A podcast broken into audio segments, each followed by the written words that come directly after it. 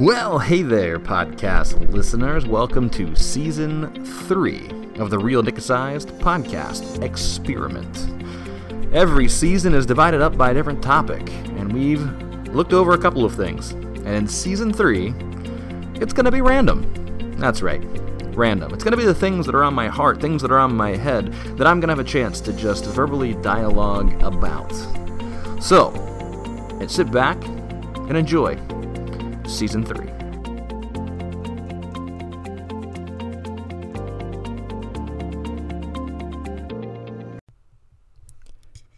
Did you ever come across something that was so profound that you knew it was going to change your life? Like there was a truth, there was something you were told, information you were given at a really young age, or it's information you've been given over and over and over again and then there's some undergirding to that. Like the rug gets yanked out. And in the first moments you're you're falling. When the rug gets yanked out from under your feet you're in the air. Uh, you are you're floating you're falling. You're anticipating the impact of what just happened. And then and then you hit the floor. The impact comes. And you're you're left there considering who just pulled out the rug? Did they really just do that? How badly am I hurt? And sometimes you're hurt so badly you can't get up. It's possible to pull the rug out from under somebody and, and kill them, um, literally and figuratively. But sometimes the rug gets pulled out from under you and you fall to the ground and you realize you're better off as though pulling the rug out from under you saved you from something else, something else that you couldn't see, something that was deep down inside of you that you weren't uh, realizing was actually endangering you. I'd like to talk a bit about one of those experiences today. And now I'm going to give you a little warning, too.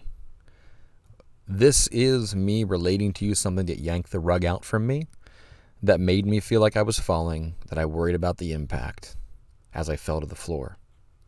Which means you may not want to listen to this episode. And that's okay. That is okay. But if you're a little bit curious, you can go on. And you might listen to this and think I'm crazy. You might be angry at me. You may want to argue with me. That's okay too. Because there's something here. And once you see it, you can't unsee it. So let me start by reading a passage of Scripture to you from Matthew 27. I'm reading from the NIV right now. Starting in verse 32. As they were going out, they met a man from Cyrene named Simon, and they forced him to carry the cross. They came to a place called Golgotha, which means the place of the skull. There they offered Jesus wine to drink, mixed with gall but after tasting it, he refused to drink it. When they had crucified him, they divided up his clothes by casting lots. And sitting down, they kept watch over him there. Above his head they placed the written charge against him This is Jesus, the King of the Jews. Two rebels were crucified with him, one on his right and one on his left. Those who passed by hurled insults at him, shaking their heads and saying, You who are going to destroy the temple and build it up in three days, save yourself. Come down from the cross if you are the Son of God. In the same way, the chief priests, the teachers of the law, and the elders mocked him. He saved others, they said, but he can't save himself. He's the King of Israel. Let him come down now from the cross, and we will believe in him. He trusts in God. Let God rescue him now if he wants him, for he said, I am the Son of God. In the same way, the rebels who were crucified with him also heaped insults on him. From noon until three in the afternoon, darkness came over all the land. About three in the afternoon, Jesus cried out in a loud voice, Eli, Eli, lema sabachthani, which means, my God, my God, why have you forsaken me? When some of those standing there heard this, They said, He's calling Elijah. Immediately, one of them ran, ran and got a sponge. He filled it with wine vinegar, put it on a staff, and offered it to Jesus to drink. The rest said, Now leave him alone. Let's see if Elijah comes to save him. And when Jesus had cried out again in a loud voice, he gave up his spirit. At that moment, the curtain of the temple was torn in two from top to bottom. The earth shook, the rocks split, and the tombs broke open. And The bodies of many holy people who had died were raised to life.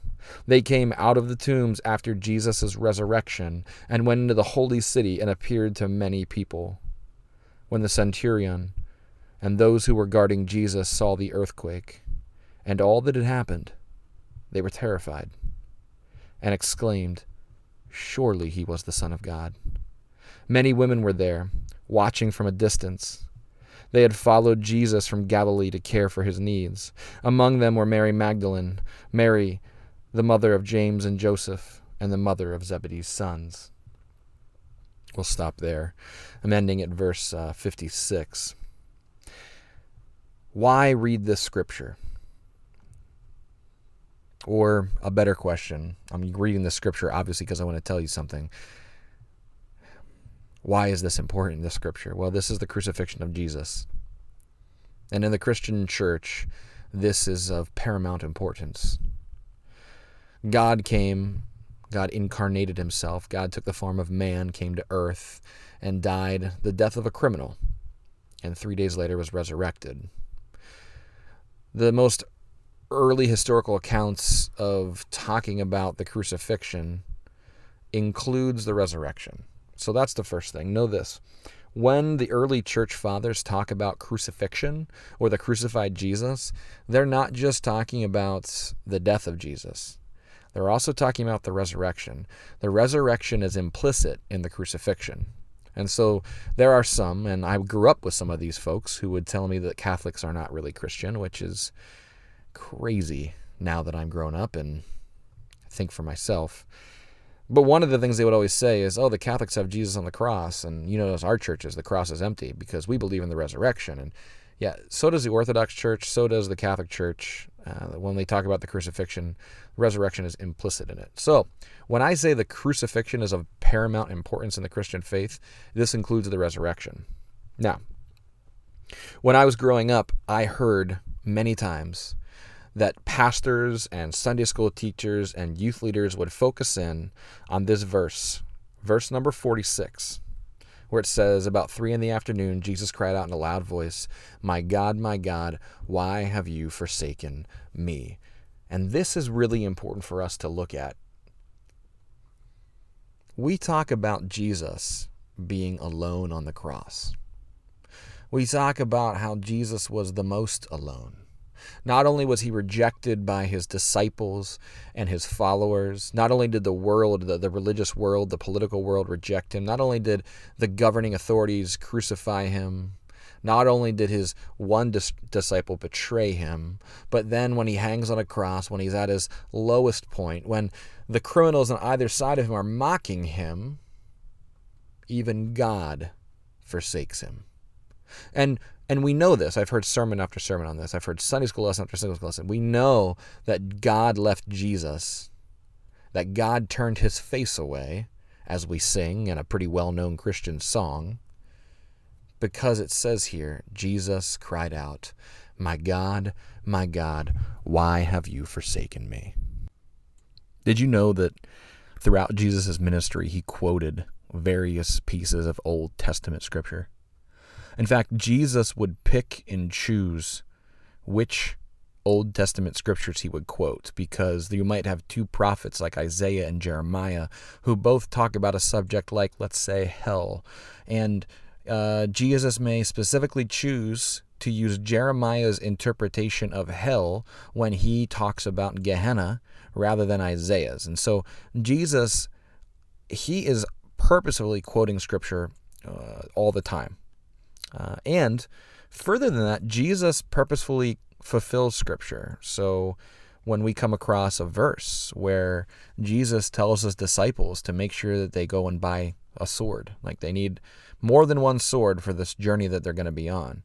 And people say, oh, this is proof that Jesus is okay with violence because he says, make sure you have a sword. You need a sword for the journey. Uh, in reality, Jesus knew that he needed to be convicted as a criminal. To have a single sword is just personal defense, but to have more than one sword in their little band of disciples would make them look like some sort of a band of thieves or, or band of criminals. And so uh, Jesus purposefully having them obtain what they need in order to fulfill the prophecies that were talked about him being arrested as a criminal. Jesus uses these sort of scriptures to his benefit, to his advantage. So it should not surprise us when we read this account of Jesus on the cross and crying out that there's a little um, I don't know what it looks like in your in your Bible, but there's a footnote. And what we realize is when he cries out and said, "My God, my God, why have you forsaken me?" He's quoting scripture. He's quoting Psalms 22:1. So let's just for a moment read this. Psalms 22:1. My God, my God, why have you forsaken me? Why are you so far from saving me, so far from my cries of anguish? My God, I cry out by day, but you do not answer, by night, but I find no rest. All right, so what, Nick? He's quoting scripture. Yeah. But if you read on, what does it say? And yet, you are enthroned as the Holy One.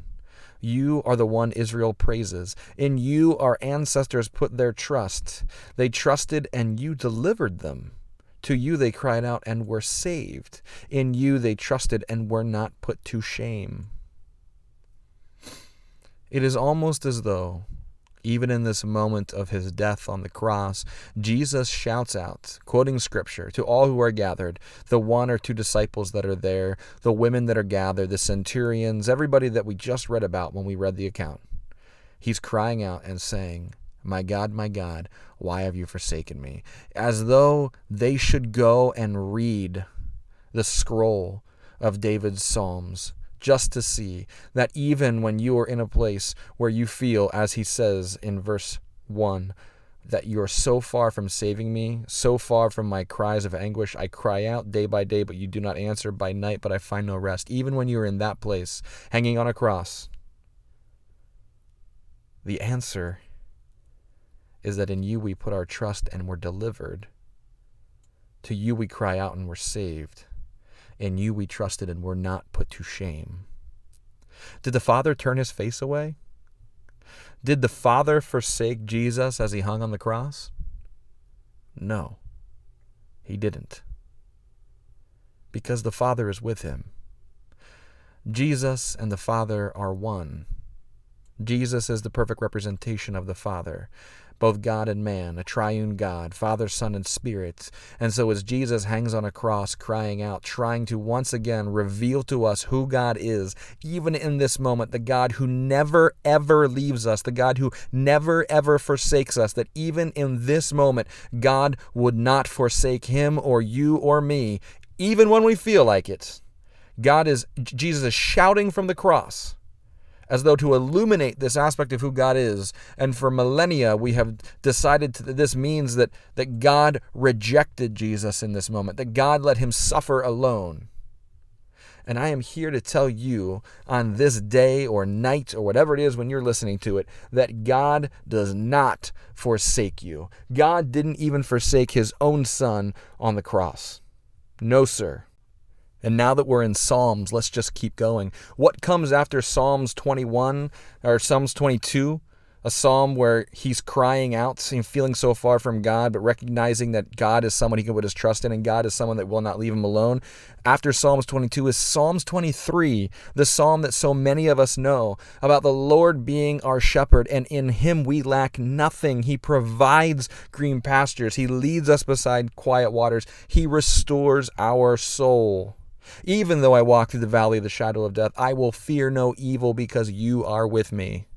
That is what comes after Psalms 22. And if we continue to go, we see Psalms 24 that the earth is the Lord's and everything is in it, is in the world, and all who live in it are also the Lord's. He founded the seas. He established the waters. There is no place that we can go apart from God.